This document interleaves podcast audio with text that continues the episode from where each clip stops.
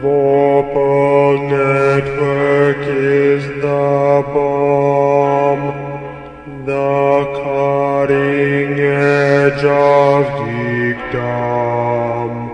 Comics, advice, D&D, movies, video games, RPGs. Finding it's easy just stay calm.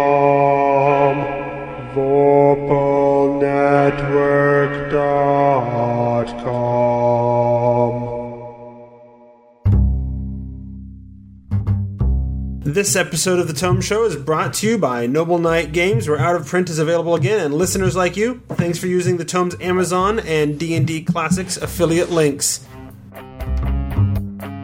Hey, it's Erik Mona from Paizo Publishing, and you're in tune to the Tome.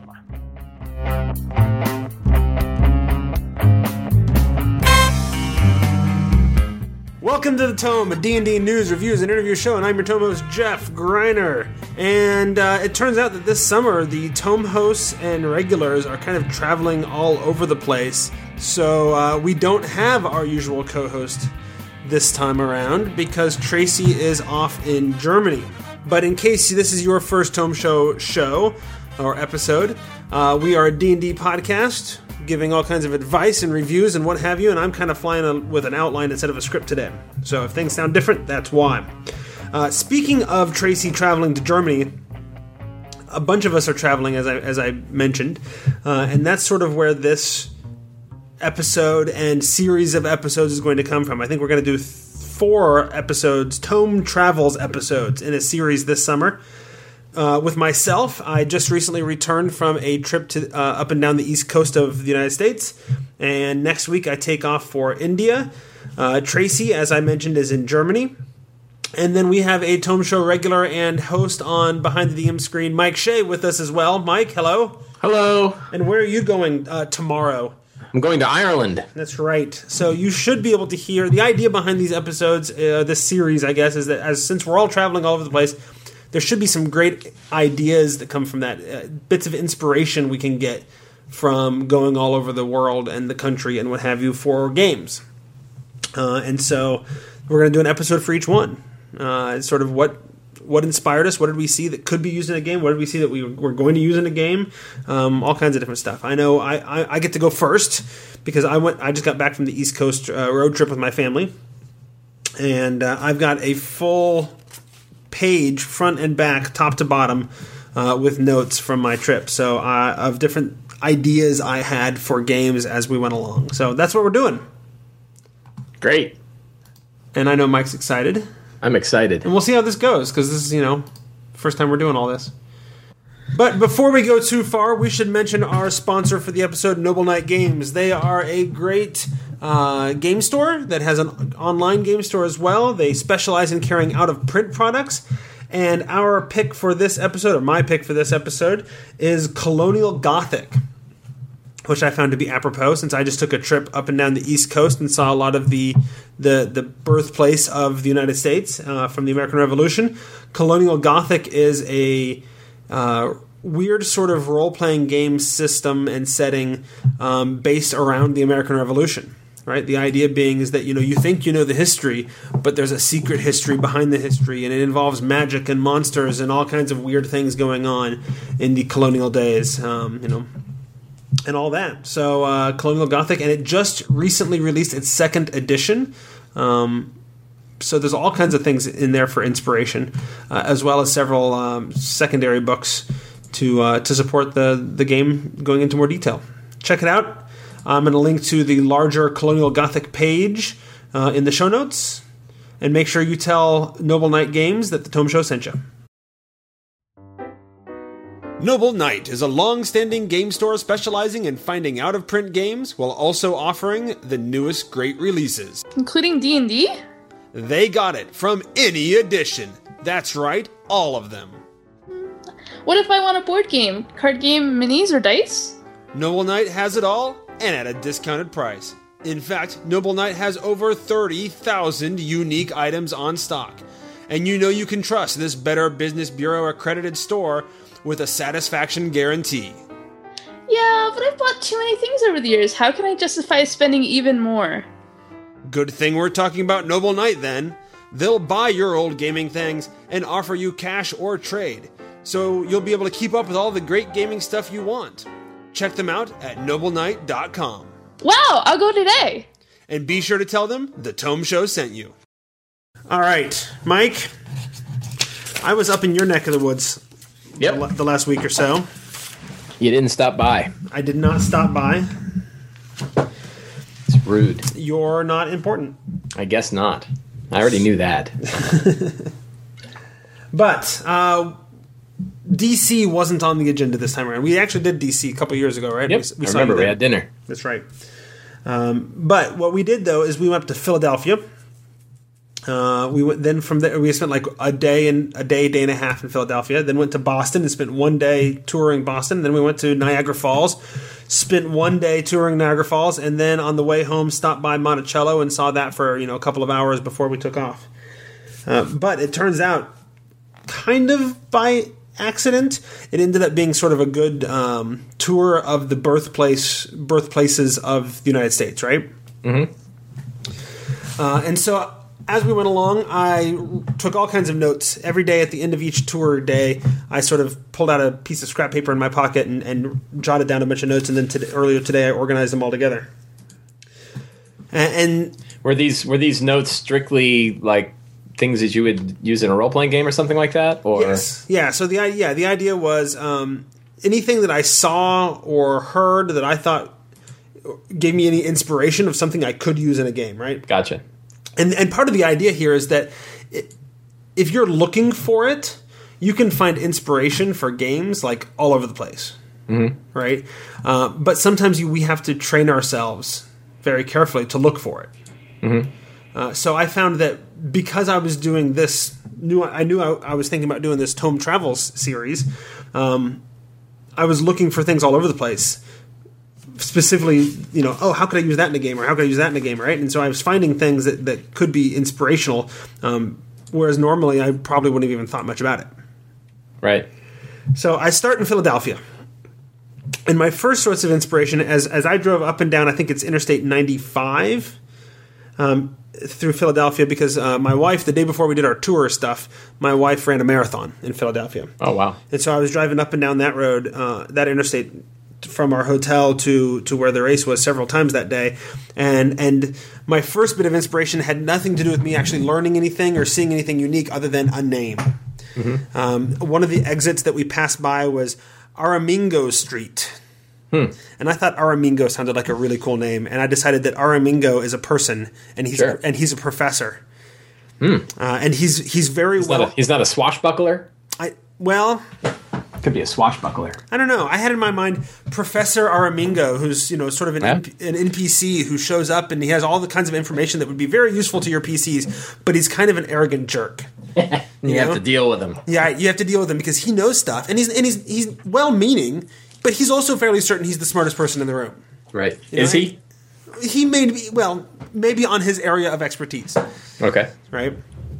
Uh, and so I just, I don't know. I, as I was driving around uh, thinking about Professor Aramingo, I started having the, this whole pseudo conversation with you know players that weren't even there, you know, Right. uh, and sort of nailing his personality down. And I thought What did what did your what did your wife think? uh, she, she was actually running the race at the time, and I was driving to see her at the finish line. So it was just me and, and my So son. no one. Yeah. Well, my son was in the room, in the in the car with me, but Was he looking at you funny while you're having this conversation with yourself? I, I think he's used to it. yeah. So that was my that was my first bit of inspiration. Professor Aramingo. I kind of picture him as a as a doddering sort of fellow. Aramingo. Although, although you know, you're right with a name like that, he could be uh, some sort of swashbuckler. I'm writing it down myself. There you go. I even had this whole I, Stolen.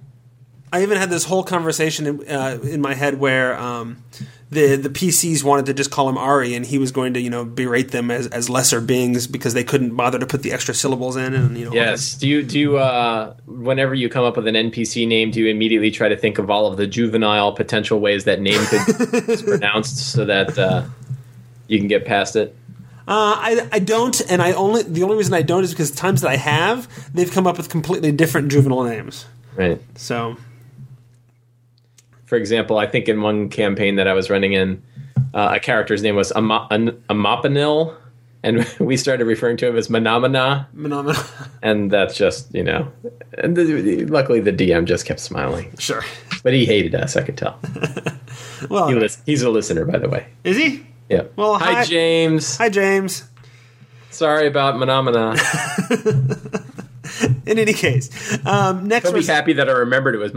There But of course, go. I had to I had to think back. except that it probably wasn't. It was something completely different, and you know you've just misremembered. I just it. butchered it. That could be. After that, we managed to get uh, after the race and all that. We managed to get, actually get out and, and see some sights. Um, that day, we we walked from you know sort of down. Well, it's downtown, although in Philadelphia they call it city center or something because they're apparently too cultured for downtown. Um, and so we walked from our hotel that was down there up to the art museum, um, the the Philadelphia Museum of Art that is very famous because you've all seen it in the movie Rocky, he, where he runs up the steps. Did you run up the steps? I, I we we all ran up the steps individually and then had other people take pictures of us along the way. Yes, Excellent. and held our arms up at the top. Did you make it the whole way? Sure. I mean, it's not that it's not that long. I mean, he ran all over the city before he went up the steps, right? So It's not a Mayan pyramid. no, no, no, no. Um, but then the, the next day we did sort of that um, the the double decker bus tour where they were you know giving us information about stuff. Right. Uh, and so then we went back to the art museum at that point, and he, they mentioned that uh, it, in every like corner of the museum there are griffins. They've actually have little metal griffins, you know, decorative griffins sitting uh, in every corner that are also double as lightning rods Right. which I found to be really interesting. Um, and you know they would go to the, the trouble of being so artistic with their lightning rods, and it came to, came to me. Well, if in a fantasy game, there's no reason those griffins couldn't be actual griffins. you Sure. know? and they are maybe they're activated by or charged or brought to life by the lightning that hits strikes them or whatever during some disaster. Uh, across the street from the museum, um, I was looking at a, a big statue of, I believe it's George Washington. And it occurred to me how there's this just really weird mishmash of imagery in that statue. Um, it's a lot of Native Americans, it's a lot of sort of almost Greek um, imagery and illusions uh, going on in there. And it's like, this is so like like you understand that at the time um, of Washington and all that they were really into like the classics, right? And so they were trying to honor the classics, and at the same time reference you know America, you know, Right. thus the Native Americans, anything. Most of this stuff on there, so far as I could tell, and I didn't you know get into the, much of the history of it, doesn't really have much to do with Washington at all. Um, and so it occurred to me, you know, it would and, and you have statues and stuff like that all over the city. Like everywhere you go, you run into a statue of somebody you've never heard of before. Right. Uh, and it occurred to me, you could you could create an entire town based on the idea of there are just memorials and statues everywhere. Mm-hmm. You know, and make this sort of the, the town with you know with a long memory or whatever. Except that nobody actually remembers who any of these people are.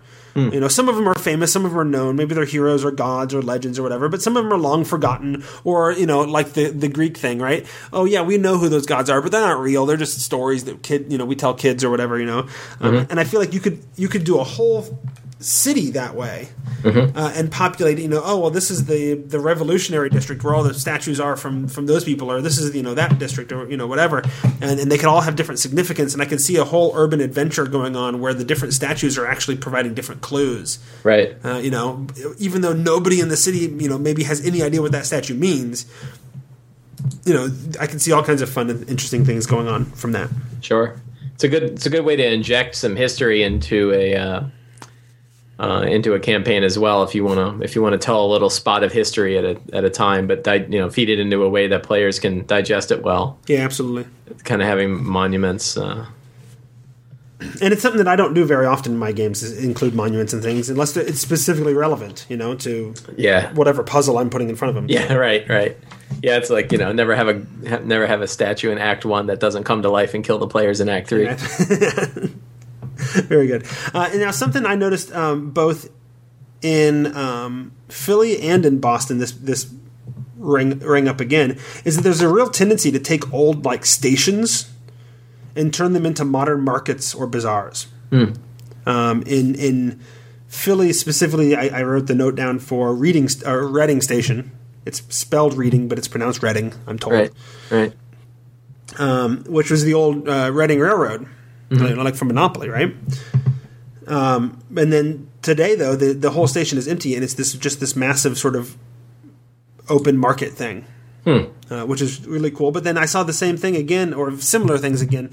Uh, like in Boston, we went to Quincy Market, uh, which I suppose at the time, you know, was always sort of a market, but it was it was you know where people would bring in their livestock and thing, and now it's been turned into a modern market where you walk up and down and there's shops and, and restaurants and things all over the place. Uh, and it just seems to be a, a real sort of common trend to take these old historical places with big open open rooms and throw up a bunch of booths and call them and call them a market, right? Mm-hmm. It's something that that hasn't I haven't seen in places that I've lived before. So I thought that was a cool idea. You could easily do something like that with um, with a, a fantasy setting, right? Mm-hmm. Whether it be an old, you know, maybe it's a lightning rail market that you, or a station that's turned into a market, or or whatever. You know, there's all kinds of things you could take like that and turn them into these new modern mar- markets or bazaars. Yeah. Yeah. One but, thing that but I give it a, um, but give it a sense of history that that thing that place was important for other reasons yeah in the past. right right kind of adding another another variable another another layer to a location is to Mm-hmm. you know say this is what the location is used for now this is what it used to be and uh Mm-hmm. Yeah like using an old station you've i don't know if you've seen at gen con one of the hotels one of the gen con hotels is at the rail station in fact Yeah. uh we shot our we, we did one of our podcasts there right you did a Yeah. bunch of podcasts there Yeah, we did and three. they actually have rail cars as hotel rooms Absolutely. And it's, and it's and it's fun to get sort of that sense of history. Oh, oh, this was something else before, and it can Right. help inform your game world at the same time. Maybe Yep. the, maybe the story is relevant to what's going on. Maybe it's not. Yeah. uh, but it adds some depth to what's Yeah, and some of that detail I think is important to throw in there and not necessarily have relevant, right? right. It's And- and- and maybe it's not- for maybe just texture. Yeah, and maybe it's not relevant now, and then six months from now, somebody remembers it and it becomes relevant, right? Yeah, a player brings it up and suddenly it becomes something. And, and I'm going to get it later on. Um, I think at Monticello, almost all my notes are just here are all these little details, you know, that you could throw into a world to make it feel more alive. You know, all these quirky little fun things. Well, we'll get to that. Um, the next thing I, I I heard that that spurred some ideas for me um, in Philadelphia was they talked about how there are, there's artwork and murals and things all over the city. And the reason that there's uh, murals all over the city is because um, back when graffiti was sort of a growing problem, they actually put it into the law that if you get caught spraying graffiti, your punishment is to help an artist create a mural. right? And, and so they still do it. And so I, I'm like, that, that is a brilliant idea. To, to, the idea of make the criminals fix the problem. You know, and so so you know, I, I could totally see, um, you know, a fantasy world wherein you were caught doing this minor crime. Now your job is to improve the town, and it, it doesn't have to be you know digging a ditch or whatever. It can be now you've got to go out and help you know paint the this this memorial, or you have to go out there and, and help this this carver chisel away at that stone, or you know, but make it some sort of artistic-y sort of thing. Again, it's mostly just that's mostly just a sort of setting detail, right? Again, but I can totally see something like that coming up. Right. Uh, the other area, the next area that, that caught my attention, we didn't get a chance to stop there, although I wanted to. This is and this is sort of a theme of, of my whole trip, right? Because we hit everything for one day, so we kind of got the chance to see everything and not actually go anywhere. But there's a a penitentiary, an old uh, was it Eastern Pennsylvania penitentiary or, or prison or whatever. Uh, that actually looks like this old like keep or castle from the outside. Which, it's really cool looking in the middle of a, you know a modern city.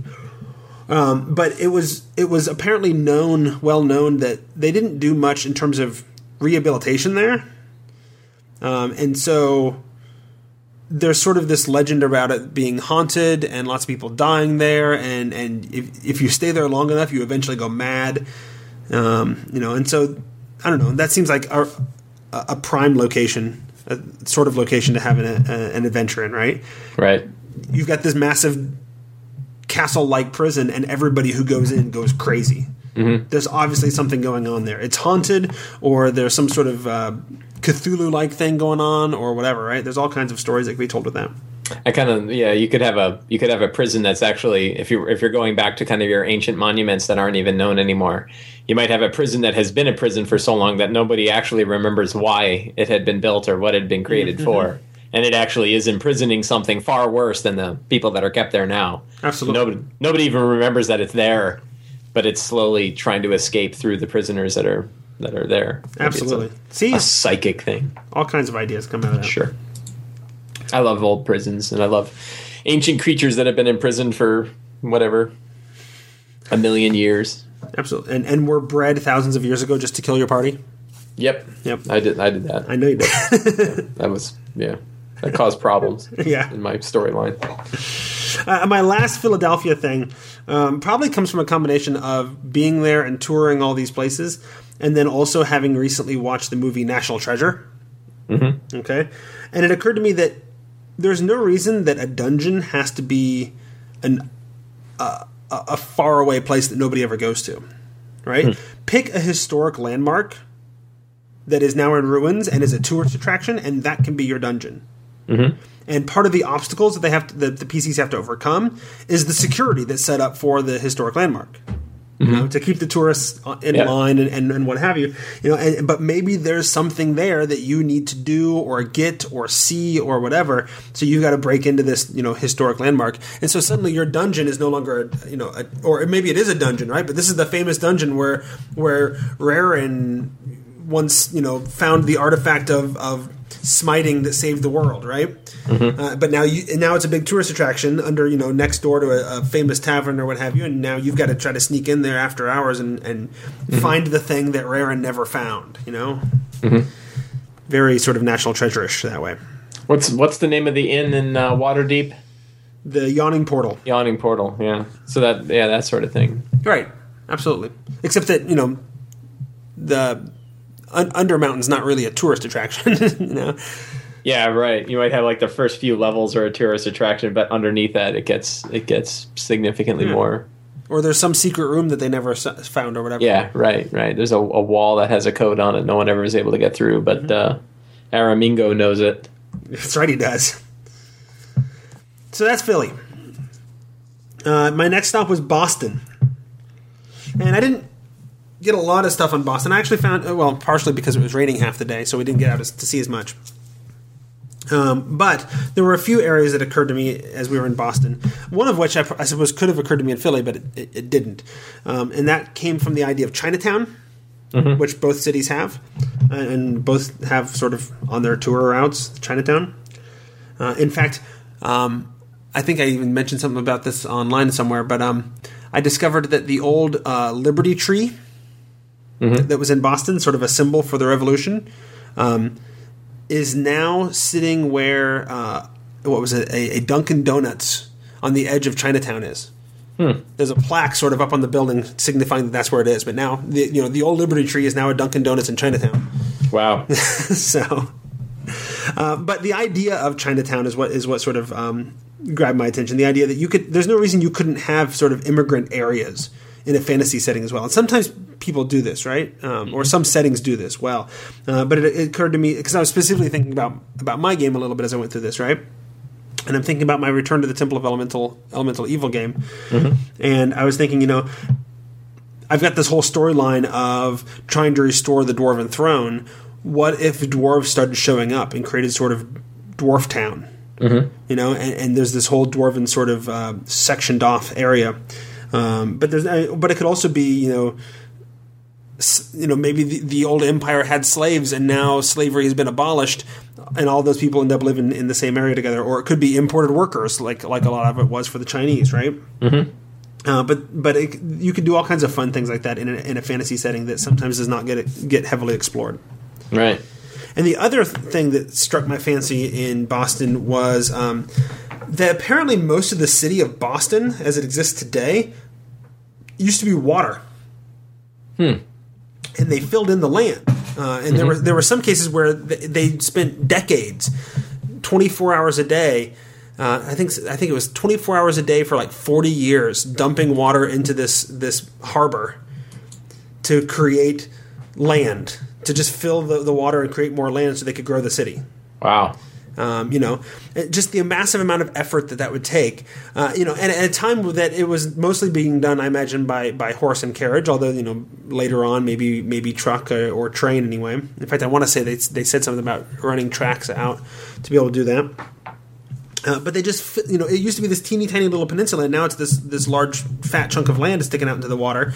Um, you know, to the point that that they don't actually know for sure where like the Boston Tea Party happened. And and th- there's three possible sites for it, and two of them are actually currently in the middle of the city, completely surrounded by land.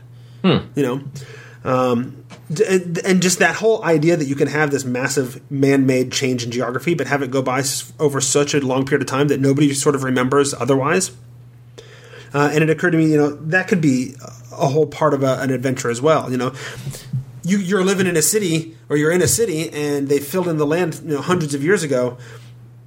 There's, but you cut a legend somewhere or a story somewhere that there used to be a cave on the on the waterfront that entered these dungeons that you need to get into, and but now it's all been filled in, and nobody quite knows where it is. And either way, it's probably been buried. But if you can figure out where it used to be, you know, maybe you can get down into whoever's basement that is, and, and break down a wall and, and find your way into the dungeon or something. You know, Right.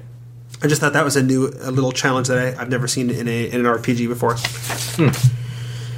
That was Boston. I mean, we saw a lot more in Boston, but those are the notes I have from Boston. Right. Then we went to Niagara Falls. Niagara Falls, I feel like, could be a setting. Mm-hmm. There's all kinds of stuff going on at Niagara Falls that you could use, and and I, I have more like setting concepts, I think, than I do adve- specific adventure concepts. Um, you know, I saw some pictures of Niagara Falls uh, from when it when it's frozen. The, you know, the idea of this massive waterfall completely frozen creates a really cool sort of ice cave situation. Uh, it also occurred to me that it would be kind of awesome if it was frozen for magical reasons, and the PCs were there to to end that effect. But by doing so, they catch themselves in the waterfall. Right? Oh, now it's not frozen. You're, great, you're in the middle of it.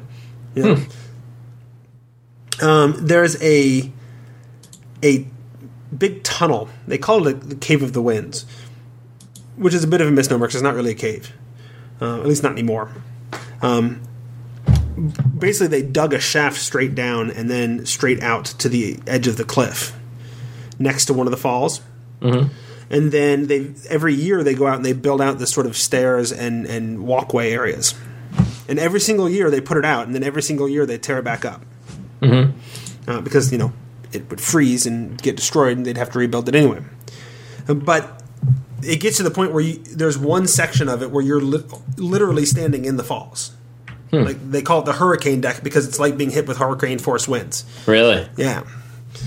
and so it, it occurred to me that this whole thing could be a thing, right? Um, going out to these uh, to these uh, you know uh, what's the word? These platforms.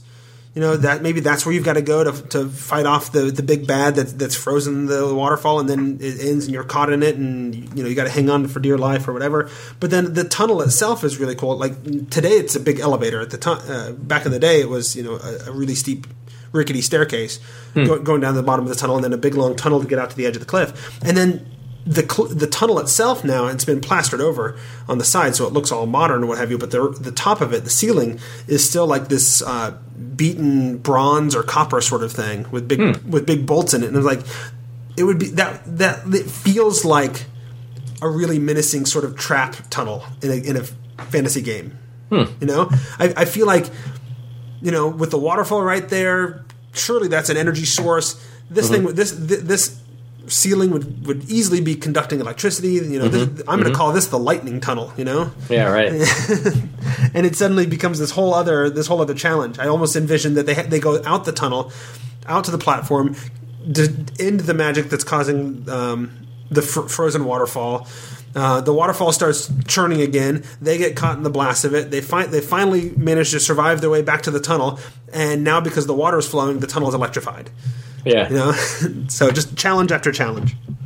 Yeah, waterfalls. One of the one of the things I like to think about with with dungeons, and particularly li- living dungeons. You know, dungeons that are doing things. Right, they're not static entities. Is the idea that um, they can be powered, and the easy ways is oh they're powered by magic. You know, there's magic things that go on in here, and it resets all the traps and stuff. But I always like mechanical, and one of the great energy sources that can reset and charge and build and move and do all sorts of stuff is water right? If it's built along waterfalls or it's built along a river, or there's any kind of current that's going through, it can use that, and through levers and pulleys and and water wheels and everything else, it could reset traps. It could you know move things. It could have all kinds of stuff going on. Absolutely. And you- did that in your Slave Lords campaign, right? Yeah, my slave lords. Right, there was these giant water wheels that uh, kind of you know. m- They were big pumps. Twice, twice now I've screwed up and had dungeons that are below sea level, and um, uh, and both times I had to come up with some massive pumping mechanism that kept them from getting flooded. That lasted like ten thousand years, which is really hard to do. Sure. But yeah, Well, only because you insist on trying to make some sort of logic and consistency out of it. yeah, and I got a bunch of engineers.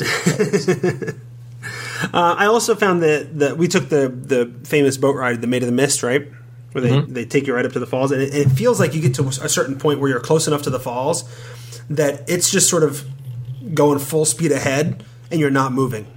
Huh. because the current of the falls is so Oh, the strong. current is so yeah, strong. it's just sort of bouncing up and down on these waves, and, and you're getting blasted in the face with the waterfall. And the, and you know, it's just when it's ready, when it's done, sort of letting you get blasted in the face, which seems to go on forever. Then it just sort of turns. It doesn't, you know, you know, it, it doesn't go forward and turn around. It just sort of, Right. You know, I'll just now we'll just turn, and let the current turn us around. Wow. Uh, but that seemed like a, a good way to sort of be able to investigate what's going on in this sort of setting. Uh, is have have a situation like that. Uh, at the same time, uh, we didn't get to go on it because it was on the Canadian side. and We never crossed the border. Although I know I'm told the Canadian side of Niagara Falls is, is way cooler. Um, but there's uh, we were mentioned to us that we could because we could see people down in there. There's a, a little tour thing that you can do that goes behind the falls on the Canadian side. Um, so you know it'd be a good way to sort of investigate what's going on in the falls and, and possible ways of getting around and to the falls. Uh, it was also on that boat ride that I first noticed. Um, there's a building at the bottom of a cliff, um, right next to the falls. Um, on the Canadian side, which which you know basically the cliff goes straight down and then there's a there's a shelf right above the water, and they built this this big you know, building that that in my head, uh, if I turned it into a fantasy setting, looks like a keep. Only instead of being at the top of a cliff, they put it at the bottom of a cliff next to a waterfall. Still almost as difficult to get to, right? Um, and apparently was used to be much closer to the the waterfall itself. Uh, one of the things they mentioned to us on on the Maid of the Mist boat ride is that um, the the waterfall actually moves like six feet per year Huh. further upstream. It's constant. Yeah. It's constantly backing up as Just it as it eating, erodes. just eating the rock. Yeah. Yeah. So you know the, when they built that that building was probably right, you know right in the spray of the of the falls, and now it's moved back, so so it's barely um, you know feeling that spray anymore. Uh, while we were in Niagara, we went down and visited a friend of mine in Buffalo. Um, Buffalo was an interesting source of inspiration because it, it's an industrial town in decline. Um, and I think you could sort of compare it to a fantasy city where you know the the mines have run dry. Yeah. You know, they they've the, the climate's not super. The climate's not real hospitable. So once the the the mine runs dry, there's no reason for people to be there anymore.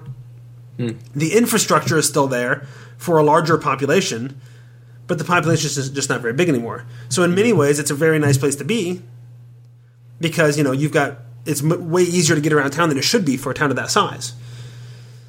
You know, we, we found that the the that there is no rush hour in Buffalo is we were told. Um, because you know you've got interstate for you know 25% more population that's actually there. And so you reduce that population and suddenly everything just flows real smoothly right? Uh, and it just sort of creates this weird sort of dichotomy right? You've got a town that's trying to, to rebuild and trying to be strong and trying to grow um, and at the same time it's got way more infrastructure and things than it needs. And so it feels like a much nicer place um, except that you know you've got abandoned factories everywhere you look. You, you know, so I don't know. I thought that was an interesting sort of a city that you could throw. Yeah, the idea of a, of a of a city in decline. I don't think I've ever used that in a campaign before. Like its its time has passed. right. Right, the glory that it had is gone, and and but Huh. for some reason And, and I mean, go back. I there could be a lot of interesting tension in a place like that. You know, a lot of Absolutely. religious tension, a lot of you know. well, and, and you kind of do that all the time, right? Like every ruin you ever visit is that. Yeah, but you usually go. That's you know. But yeah, you, that's not that's in decline. when- It's already yeah. declined. it's, it's, everyone's well gone by that point. yeah, it's done declining. but the idea of going to a going to a town where you know it was flourishing and it was great, and now it's and it's No, still, and it, but now yeah. it's still there. People are still Yeah, around. people are still living there, but it ain't it ain't like it used to be. Yeah, absolutely. And not everybody had a chance to leave. Yeah, uh, and a lot of them don't want to leave. You know, they're going to be stubborn. This is my home, and I'm going to stay. You know, and there's no no way I'm going anywhere else. The other, my last Niagara uh, source of inspiration is is again one of those that I could have gotten anywhere, but it occurred to me in Niagara because that's the city, that's the one place that we went uh, and actually ate it at Hard Rock Cafe at, uh, which is ironic because it was the smallest, um, least busy Hard Rock Cafe I've ever seen. but that's the one we went to, uh, and it occurred to me as I'm looking around in the Hard Rock Cafe, you've got memorabilia all over the walls. You could totally create almost a, a fantasy chain of taverns that was the Hard Rock Cafe. Hard Rock Cafe of Adventurers. Right, absolutely. Instead of instead of instead of rock and roll, it, it, it's you know adventurer memorabilia. Oh, this is the dagger that Dorgoth Right. slayed the mighty serpent with, or whatever. You know, um, you know, and, and it could be oh, and it could be some of it could be mundane, stupid stuff. Oh, this is the backpack that the great and mighty whatever Right. you know hauled his junk in. Bilbo Baggins drank from that cup. Yeah, absolutely. Because a lot of the memorabilia in the Hard Rock Cafe is exactly that. right. You A bunch of- yeah.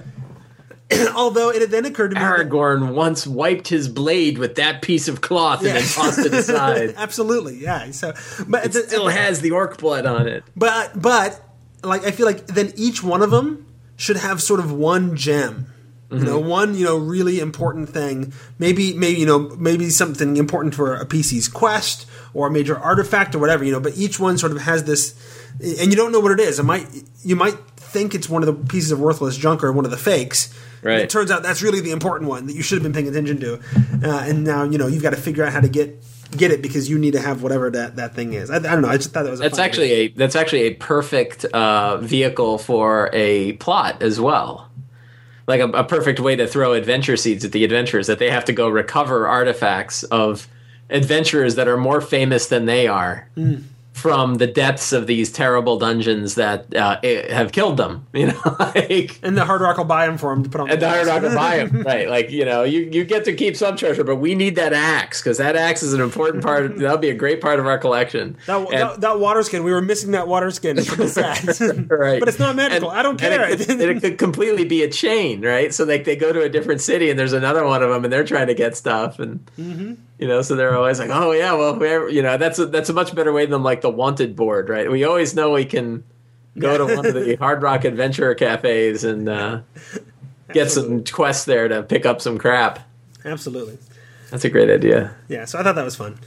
Um, and then our last stop on the way back, we, we and we basically stayed overnight and then spent a couple of hours before we left. Uh, was at Monticello. Mm-hmm. Uh, Monticello is the the ancestral home, not the ancestral home, the home built by Thomas Jefferson. Yep, I've been there. Yeah, it's really cool. I felt I felt like we could have spent probably a whole day there. Yeah. Um, but you know, two or three hours, we, we got a good taste of it. Uh, but it's yeah, it's a really cool uh, place to visit, and it's got lots, lots of stuff going on. Uh, Jefferson himself um, always thought of himself, I guess, as more of a scientist than he did a politician. Um, after he, after he, I think it was after he had been been president, and they were doing a U.S. census. Uh, he filled out the census as listing himself as a farmer. You know, you're a former president of the United States. You listed yourself as farmer, right? But he was always reading and always inventing, and you know the what is it? The the Library of Congress started from his collection that he donated. You know, and so and then he travels the world as well. And every time he goes somewhere, he takes new ideas and brings them back to his house. And so he's constantly knocking his house down, or or you know tearing down a wing there and putting up new stuff there, or or whatever. So there's this weird sort of mishmash um, style of an architecture going on, which I think could really boil some some players' noodles, right? Give them some sort of dungeon to explore where it's this weird, you know, well that looks orcish and that looks elvish. And that's dwarven over there, and what the heck is going on here, right? Well, it's just Right. one guy that keeps adding on everything he likes Right. to, to his home, um, you know. But at the same time, he's also constantly like creating, creating or utilizing weird sort of little technologies. You know, he's got a book stand that holds five different books and rotates like a, like a lazy Susan.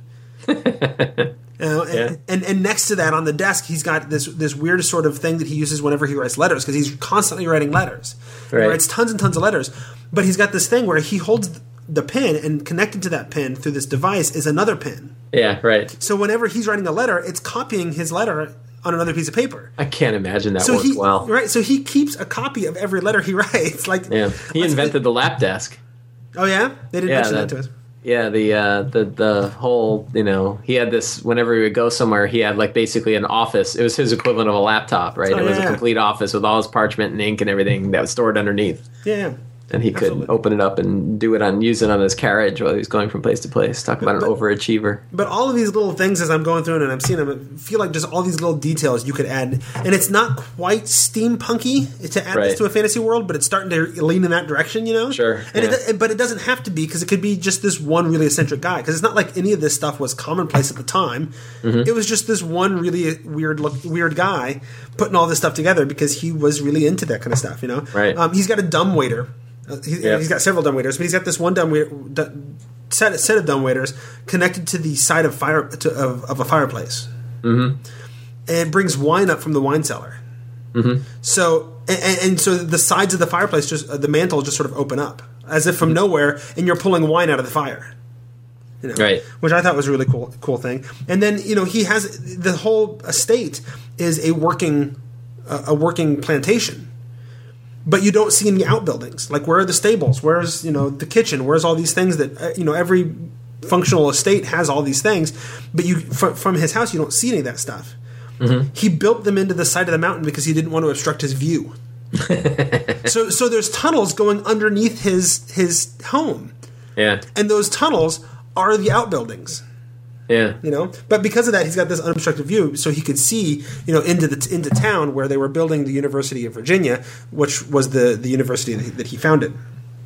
Which is actually another source of inspiration right? Um, the they, they showed us sort of a map of his idea of the layout of, of the, the university. And at the time other universities had been founded uh, william and mary harvard all those kinds of things were around and they were centered around a church he centered his around the, the library you know, and the idea of building a community or a school based in, in a fantasy setting, even not based in religion, but based around a library, I thought was was a neat idea too. yeah. Um, and then the only other thing I had on there, and, and I guess my last one of the bunch, is uh, we heard a story about how um, even after he was president, people would just come to visit Thomas Jefferson at his home. You know, there was no Secret Service and no security or anything like that, right? Sure. They would just come right up to his front door and start knocking because they wanted to see the president or the former president or the guy Right. who wrote the Declaration of Independence or however, however they, they knew him, Right. They wanted to meet this guy, and, and he took everybody in. Uh, so his his you know, servant or whatever, um, well, slave at the time, uh, would open the door and let them in, and they would sit in the entryway, Right. and they would be sitting in the entryway for two or three hours. Yep. And because of that, he didn't want to waste their time, so he fills the entryway with all of this bric-a-brac. You know, maps and and uh, art, artifacts and statues and paintings and you know all this kind of stuff. And the idea being, well, if you're if people are going to be waiting for me for two or three hours, they should have an opportunity to be educated. Yeah. so I could totally see, you know, the entryway to some sort of dungeon, and all of the loot is in the first room. you know, and then sort of as a side note to, to the story, people would wait two or three hours, peruse the stuff. He'd come out, shake their hand, and then leave and, and have them kicked out of the house. he didn't want to waste their time and he didn't want to be unfriendly, but he's a busy guy and he's got things to do. So he'd come out and shake their hand and make them leave, you know? things. After waiting for two to three hours. Thanks for thanks for coming. Yeah. So I, you know, I thought that was a, a good story, but Yeah, also, you know, that, that sets up an interesting sort of thing that you could do in, a- in a dungeon or, Sure. or what have you as well. You know, all the the gr- great loot is is there. You know, except for maybe that book you need, which is hiding in the library or, or whatever. Yeah, You know, but there's right. all kinds. You know, they talk about how most people at the time had probably never even seen a, a, a map of their state, so he put up maps and things for people to see. Right. No, but anyway. That is my two solid pages, 42, 43 minutes worth of inspiration from my trip up and down the East Coast. Fantastic. Anything good in there? Sure. Lots of good stuff. All right, good. Because next turn, next turn is yours, right? I guess. Yeah. You're going to Ireland. Tracy's currently in Germany. When she Yeah. gets back and you get back, you guys are going to record, uh, I guess, two more of these, or maybe you want to combine it and do two and one or whatever. Yeah. We'll see. Um, but you guys will do that. Uh, Tracy might do it while she's there with uh, with Jared doing. That'd be fine. Um, and then while you're doing that, I'm going to be in India taking notes for the last installment of Tome Travels. Very good. All right, that's the end of that episode. I want to thank our sponsor, Noble Knight Games. We're Out of Print is available again. I also want to thank you, Mike. Th- thank, thank you. I appreciate you coming on and, and being my foil for this uh, No, not at all. four- Really forty minute stuff. ramp rant. Um, and I look forward to uh, hearing everything you learned Sure. about in Ireland. I, I, there's got to be all kinds of great stuff in Ireland. Yeah, well, I'm glad we did this ahead of time, so now I'll actually be paying attention to that stuff while I'm out there. There you go. There you go. Yeah. Uh, I also want to thank our listeners. Thanks for shopping over at Noble Knight and letting them know that you came from us. I also want to thank you for using our Amazon affiliate link and our D&D Classics affiliate link. Somebody recently asked if I could set up a Amazon affiliate link to the Canadian Canadian version of Amazon, uh, and my answer is I don't know yet, but I will look into it. Have you have you done that with your affiliate? Hmm. I have link? not. No. Okay. I don't know. I don't know how that works. It does occur to me that we that I have an international audience. I should Can they to- can they not just uh, use the associate link? I don't know that I've ever. I don't know. I don't know how that works. Yeah, I don't know. So I'll look into it and see what I can do. Uh, in any case, uh, if you want to get a hold of me, you can do so. Well, me or anybody else affiliated with the show, you can email us at thetomeshow at gmail.com. You can call into the biz line at 919 biz tome. That's 919 B I Z T O M E. And you can find show notes in at the website at thetomeshow.com. So, from the birthplace of our nation to your game world, this is episode 219. Tome travels the east coast of. The tone, the tone, the tone, the tone, the tone, the tone, the tone.